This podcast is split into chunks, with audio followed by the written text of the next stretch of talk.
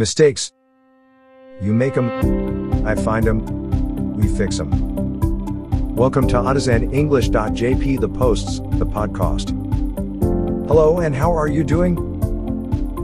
This episode is for Saturday, November 21st, 2020. Our topic today is Join the Club. One of my first observations while living and working in Japan was that the Japanese love two things clubs and awards. Almost every student in school is in a club.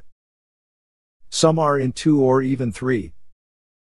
There is a plethora of sports clubs, culture clubs for things such as calligraphy or tea ceremony, and then media clubs for photography and broadcasting. That was never the case in any school I ever attended. Clubs cost money, and my family never had any. Very few families had it, to be honest, and that's why my schools never had any clubs. Anyways, our new phrase today is join the club, but it's not for those types of clubs. This phrase is a way to show empathy and solidarity with your fellow humans who are just as confused, lost, or worried as you are. If one of your colleagues had a presentation that went badly during a company meeting, you could encourage them by saying, Don't worry, it happens to the best of us.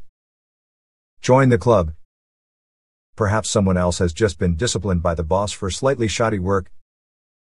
In that case, you could commiserate with them and say, We've all been yelled at by that hole, join the club. This little phrase, join the club, helps us show solidarity with someone who has had a rough time.